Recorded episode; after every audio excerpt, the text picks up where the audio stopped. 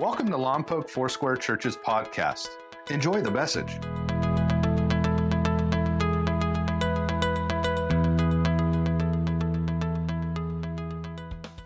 Well, we are more resilient than we ever thought we were, aren't we? Jesus Christ has not left the church, and He is with us, strengthening us.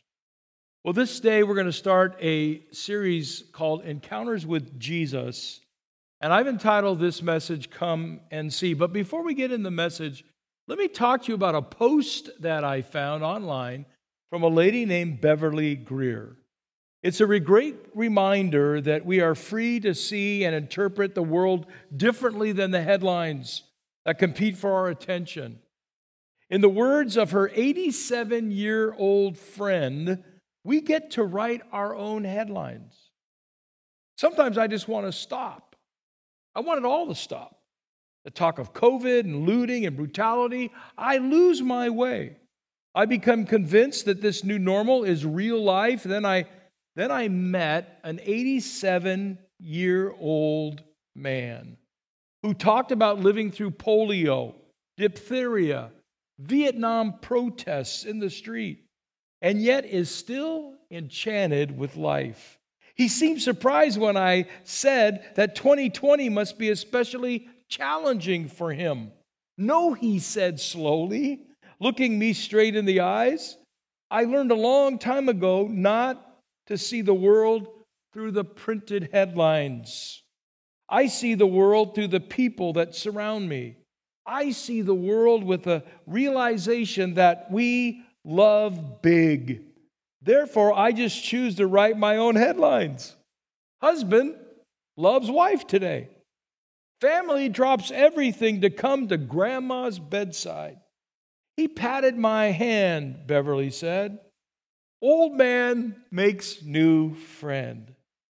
His words collide with my worries, freeing them from the tether that had been holding me so tight. They float away. I'm left with a renewed spirit. Now my headline reads Woman overwhelmed by the spirit of kindness, and reminder that our capacity to love is never ending. Well, what if we could write our own headlines? What would your headline say? Well, how about this? Jesus changes lives. The gospel is true. Jesus proves he is who he says he is. Or how about this? I found Jesus Come and see. Come and see. See, Jesus never left people the way he found them. His encounters while on earth changed people, and even now, Jesus comes in the power of the Holy Spirit and the power of his grace and changes people's lives. The work of God is to move us to a place of belief in the one he sent to save us. That's what God is up to even now. He's doing that in this season as well. I think about one of the encounters we'll talk about later where Jesus turns the water into wine. He takes ordinary folk like water and he changes us into something far better than we could ever be on our own.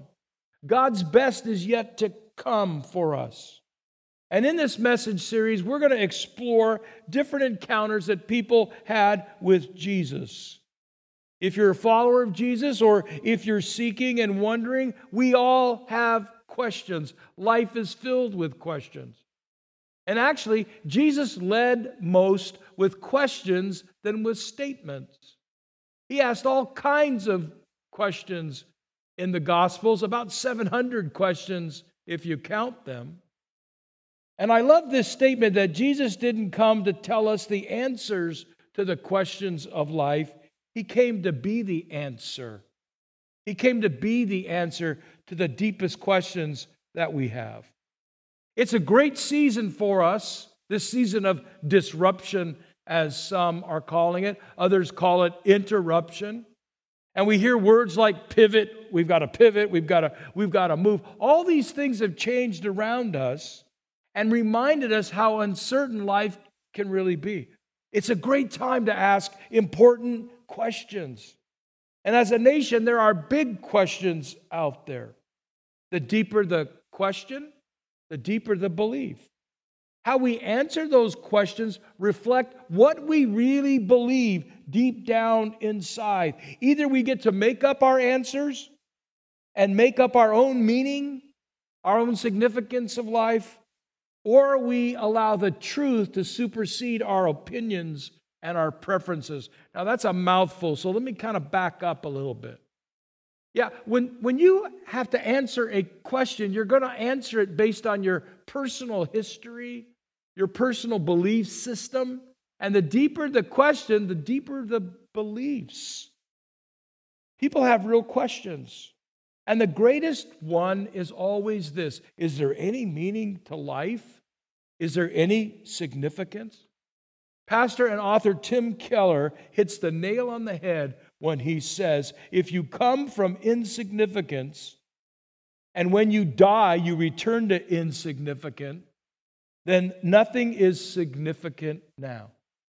In other words, if you come from insignificance, there's no God, there's no creator, there's no heaven, there's no hell, above us only sky. Imagine. And then when you die, you return to a place of insignificance, then there's no significance now. Well, that's deep. if we're just here, no creator, and when we're done with life, we take our last breath and our heart beats his last time, and we go no place except in the ground or in the box, there's no significance in between. And, and for that to be more than just fiction, it has to be based on something more sturdy than my opinion or my, my feeling or my family history or origin. See, when Jesus dies on the cross and he rises again from the dead, we call that the gospel. And after he resurrects and he appears to over 500 people, the gospel spread like wildfire. The gospel was full of hope and encouragement. And one of Jesus' closest friends, he even calls himself the one that Jesus loved. His name was John. He writes this biography of Jesus' life. And it begins in John chapter 1, verse 1 and 2. And it says, In the beginning was the Word, and the Word was with God, and the Word was God. He was with God in the beginning. Now, if you have a Bible, you'll want to open to John chapter 1 because that's where we're going to be, or a Bible app, or another tab on your computer. But I'd like you to look at this chapter with me. Because when John writes, he says, Boy, when it all started, Genesis 1 1, in the beginning, God created the heaven and the earth. Jesus was there. Jesus, the Son, the part of the Trinity, Father, Son, and Holy Spirit. And the word that John used to describe Jesus is very important of course, English did not exist back when Jesus walked the planet. So John wrote most in a, in a common language of the day called Greek. And the word that he uses for word in the Greek is the word logos, L O G O S. And it meant something big. The word logos represented the meaning of life. Let me give you some of the definitions logic, logos, values, human purpose, and the source, get ready, of significance. In the beginning, the source of significance. In the beginning, the meaning of life. In the beginning, logic. In the beginning, values. In the beginning, human purpose. Meaning that life already existed before you existed. If you're a note taker, you want to write this down. Number one, life isn't just personally meaningful, it is meaningful because of a person. That's exactly what John is saying. Now, John is not a stranger to Jesus. He walked with Jesus, he saw the miracles of Jesus, and he met with Jesus after the resurrection of Christ when his disciples thought he was dead and all significance that they had believed in was gone. The meaning of life was with God, John 1 1. The meaning of life was God. Life isn't just personally meaningful, it's meaningful because of a person. Life isn't an accident. You're not here by accident. You know this. See, meaning and significance in life are not created by us. We are created by Him, Jesus the Word, the meaning of life. Man, if you have to spend all your life trying to find some kind of significance that you can create, you will spend so much energy. And I will tell you this at the end of your pursuit, you'll be holding an empty bag. There'll be nothing there. All of the people that encountered Jesus had to deal with the fact that he was the logos, the logos, the meaning of life. And he comes on the scene when the people of Israel want a rescuer. Again, they're under Roman oppression and they want somebody to deliver them, to change their economy, to change their circumstances. A rescuer. Someone who would really radically shake things up because they're tired of the condition of their world, their government, their oppression, and they are skeptical. I want to read to you the account of two college age guys one named Philip, one named Nathan. Now, what you need to know about students of their day, while there were a few universities, we even know that the Apostle Paul went to one of the most prestigious Hebrew universities there was in his day. There were a few universities, but mostly what you did was this if you wanted to learn from someone, you attached yourself to them. Now, John the Baptist, who was a front runner of Jesus, he had lots of students under him. You know, Philip, Nathaniel, they wanted to learn about life, so they attached themselves to him. And one of these students, of course, was Philip. John chapter 1, verse 43 to 45. The next day, Jesus decided to leave for Galilee, finding, and here he is, Philip. And he said to him, Well, let me persuade you on how to live your life. No, no, no. He said, Follow me. Philip, like Andrew and Peter, was from the town of Bethsaida. Philip found Nathanael and told him, We have found the one Moses wrote about in the law and about whom the prophets also wrote, Jesus of Nazareth, the son of Joseph. So Philip is in. Jesus says, Philip, follow me. And Philip says, I'm in. I'm going to follow you. Now, he doesn't tell him, believe in me or obey me, that comes after. You, you, you kind of think it might be like, would you believe in me? Then obey me, now follow me. No, it's backwards. Jesus does it backwards. Follow me, then obey me, then believe me. That's how he called people. Philip, boom, calling you, come, let's go. And Philip is in, he's convinced, and he wants his friend Nathaniel to come and check Jesus out too. But as we'll see, Nathaniel, he's not interested. John 1 46 to 51, Nathaniel's reply is Nazareth! Can anything good come from there? Nathaniel asks. And here's the response of Philip Come and see, said Philip. And when Jesus saw Nathanael approaching, he said to him, Here truly is an Israelite in whom there is no deceit. How do you know me? Nathanael asked. Jesus answered, I saw you while you were under the fig tree before Philip called you. Now, we don't know what he was doing under the fig tree, but Jesus saw him, and Jesus knew him when he was under the fig tree. Then Nathanael declared, Rabbi, you are the Son of God. How amazing. Whatever Jesus was able to tell him about being under the fig tree caused Nathanael to go, Wow, only God would know that I was under the fig tree and what I was doing there. But notice what he says. You believe because I told you I saw you under the fig tree. You will see greater things than that, he added. On the onset of this message, I said when Jesus encounters people, he doesn't leave them the way he found them, he changes them.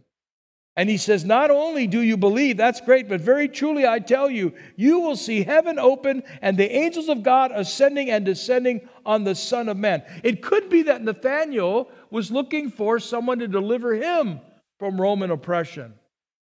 It could be that Nathanael was looking for a rabbi, a teacher. That's what the word means. kind of like he was learning from John the Baptist. But Jesus says, Listen, who I am is far beyond what you think. And what you will see someday is far greater than what you see now. Now, something strikes me so deep here that we have an obligation to tell our friends about Jesus. It's time to let others know that we have found the truth in Christ, the significance of our lives in Christ. Why? Because people share what they love with people they love. There are people with strong opinions today. They, they love their opinions, and boy, they'll share them with you. There are people who have hobbies or recipes. I know a few gals in our church on their Facebook page how to, you know, make a lot of great food with a little bit of money and they'll put recipes on there all the time. I've checked it out and thought, "Wow, that's really great." But that's what they're passionate about, cooking and food. Others have tips and tricks and hacks and how you can do different things. They'll share that with you. Some want to share about sports teams and what they hope to become uh, the, the, the, you know, the best Major League Baseball team that are playing in empty stadiums right now, or the greatest football team, or whatever. Whatever you love, you will share with people that you love. And even though we're in a season of social distancing, I like this other phrase, personal distancing, because when we think of social distancing, we think of not being social or becoming antisocial. How about we start using this phrase, personal distancing? That's respectful. I'm not going to socially distance from you. I'm not going to stop connecting with you. I'm going to keep putting out messages and content, and our church is going to keep doing that. So, how about we call it personal space or personal distancing? But the social side shouldn't stop. By the way, there are some of you today that are watching this message because someone invited you to do so. Some of you have shared the LFC pages with others. Some of you have shared, or some of you, thank God for you, have said, Hey, I'm starting a watch party Let's watch this message together, and then you're talking about it after it's over. That's great. You can beat on the message, beat on the preacher, say, Oh, I didn't like the color of his shirt. I don't care what you do, but get the message and come together and share it with others. Let me ask you a question. When was the last time you shared Christ with someone? Hmm. Let me ask you a simple question Who shared Christ with you?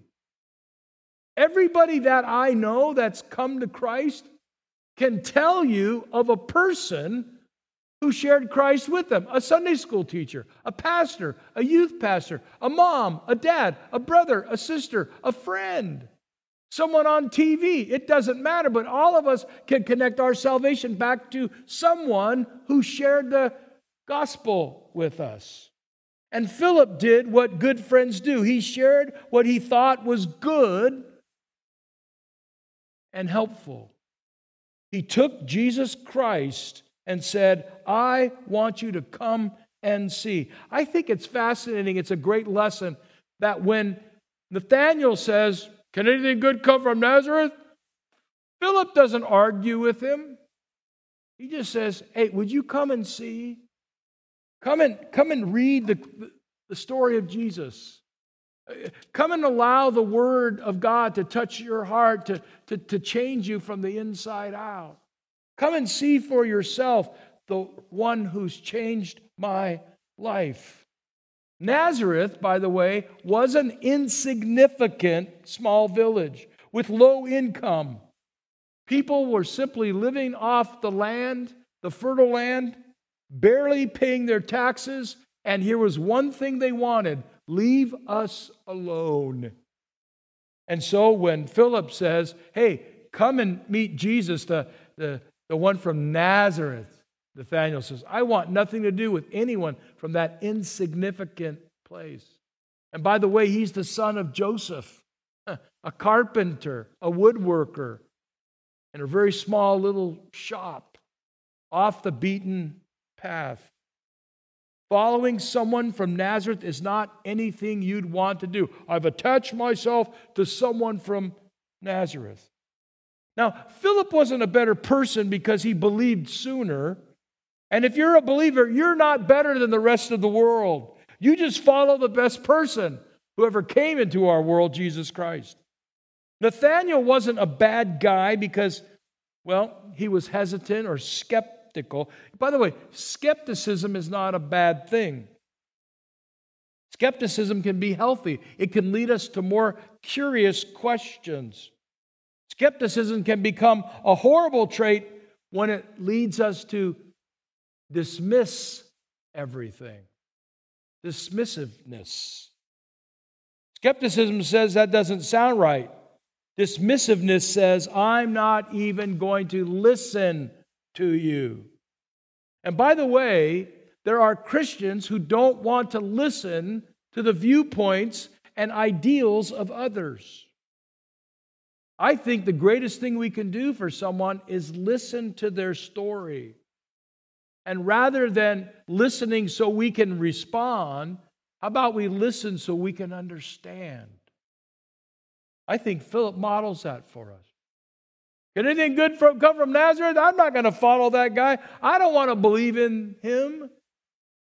And Philip pleads with him at a friendship level hey, would you, would you come and see? Would you come and see?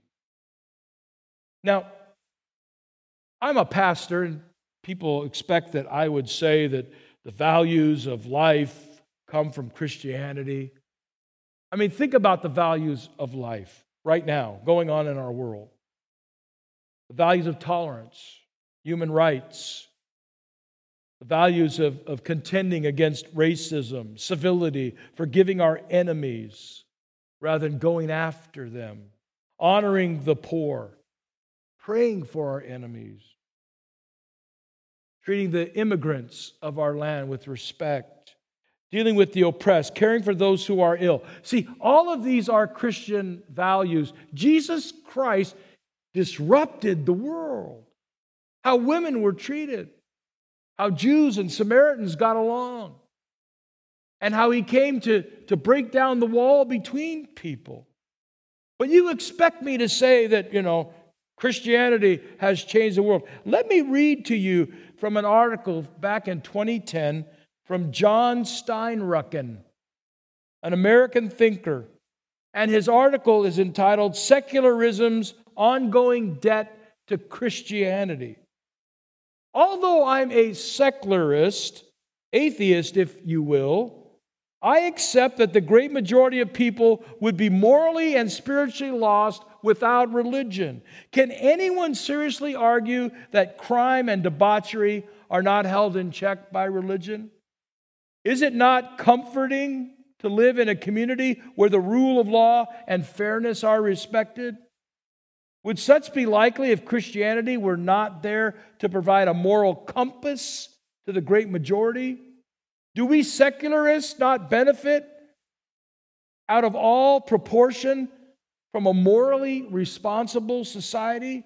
Succinctly put, Western civilization's survival, including the survival of the open secular thought, depends on the continuance within our society of the Judeo Christian tradition. Now, you may want to ask him, why do people believe what they believe? Nathaniel, I want nothing to do with anyone from Nazareth. John Steinrucken, even though I don't believe in God, I'm grateful for Christianity for how it changes the values of the land I live in. I love Philip's response to Nathaniel's dismissiveness. He doesn't get offended. He doesn't become argumentative. His jugular veins are not popping out of his face. He maintained his friendliness with his friend and reiterated his invitation. Let me tell you, number two, life is shared when we call people to come and see Jesus. Do you remember Jesus talked to the Samaritan woman, or we know her as the woman at the well? She had an encounter with Jesus and it changed her life. In John chapter 4, verse 29 and 30, come see a man who told me everything I ever did. Could this be the Messiah? They came out of the town and made their way toward him. Philip says, Come and see. The Samaritan woman says, Come and see. Come and see this man. See, Philip teaches us a great lesson on sharing our faith with others. It's not my responsibility to convince you, it's my responsibility to share what convinced me. Come and see. Now, it doesn't mean everybody needs to walk down your memory lane, how you came to Christ. I came to Christ when the band played, or the choir sang, or the preacher preached, or five of us were sitting in the backyard around the fireside and we were talking, we were making s'mores and talking about Jesus. That's how we come to Christ. Everyone comes to Christ differently, but everybody comes because they come and see. And when Jesus saw Nathanael, John 1 47, approaching, he said of him, Here truly is the Israelite in whom there is no deceit. How do you know me? Nathanael asked. And Jesus answered, I saw you while you were still under that fig tree, before Philip called you. Then Nathanael declared, Rabbi, you are the Son of God, the King of Israel. Nathanael came and he discovered, he discovered something that some of you probably already know. He discovered something that many of us know, and many of us have experienced. Jesus, how do you know me? he never met Jesus. They had absolutely zero encounters together. And yet, Jesus could immediately speak to him in a way that, that cut to his heart. You know what I know? The truth knows us before we know it. The very people that are seeking Jesus, and it might be you, the very people we're trying to bring to Christ, Jesus knows everything about them already. Something peculiar and powerful about the gospel, it exposes us from the inside out. I often say this we, we, we come to read the Bible, and, and when we do, the Bible reads us. I can't tell you how many times people have said in church to me, or even online, send in an email or a text message, that message was just for me today. That sermon was just for me today. And I chuckle in my heart.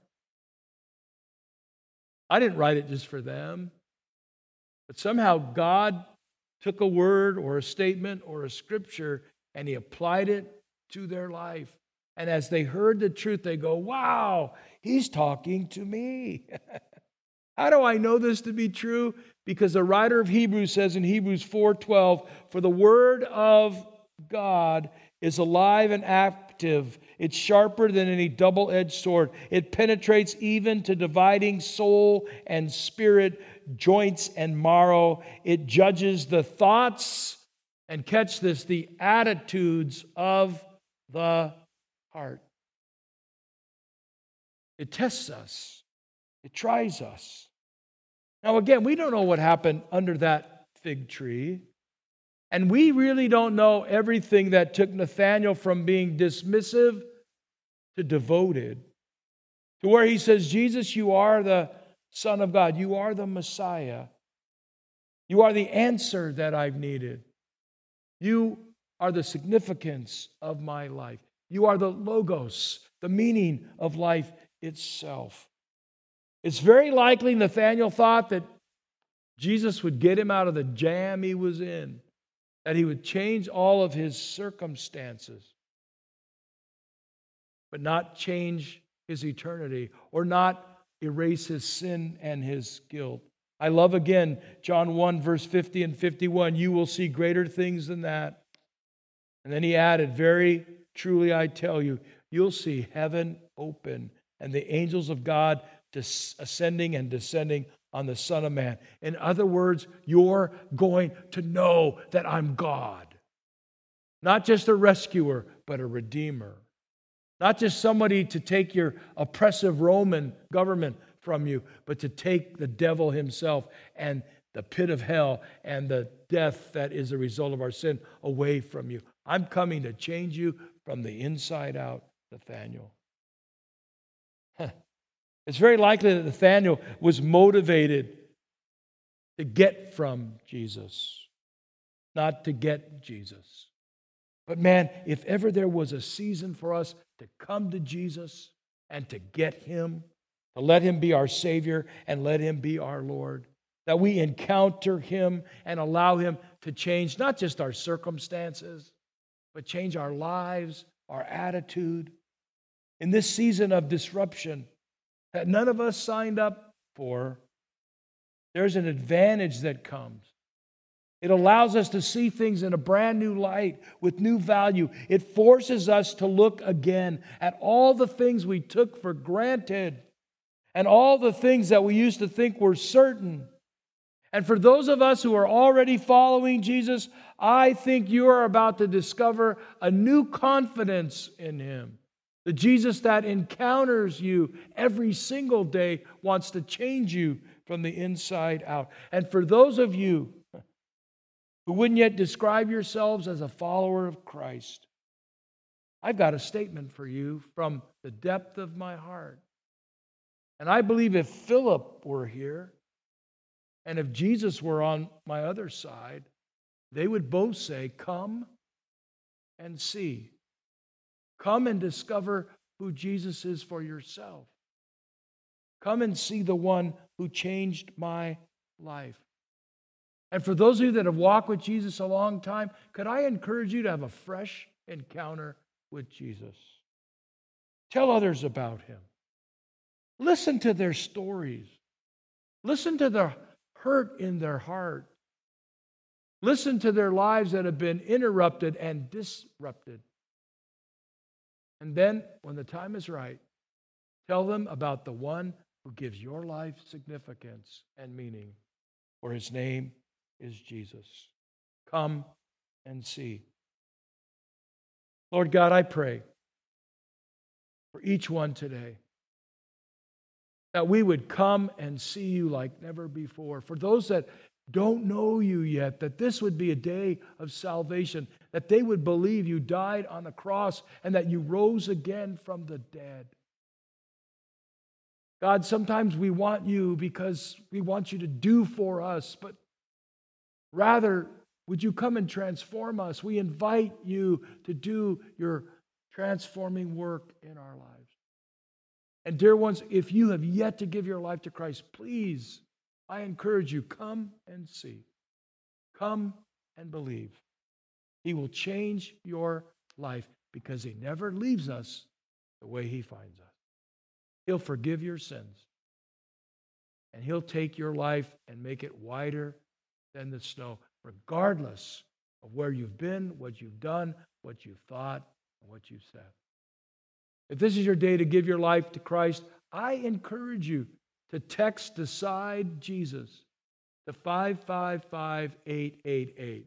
It's real simple, but it's a way you can confess that this is your day that Christ died on the cross and he rose again from the dead, and I believe this. Decide Jesus to 555 888. And if you have questions, when the response comes to your, your text, just go ahead and say, Questions. I have questions. Or I'm curious. I want to find out more. And we'll invite you to come and to see. Thank you so much for being with us today.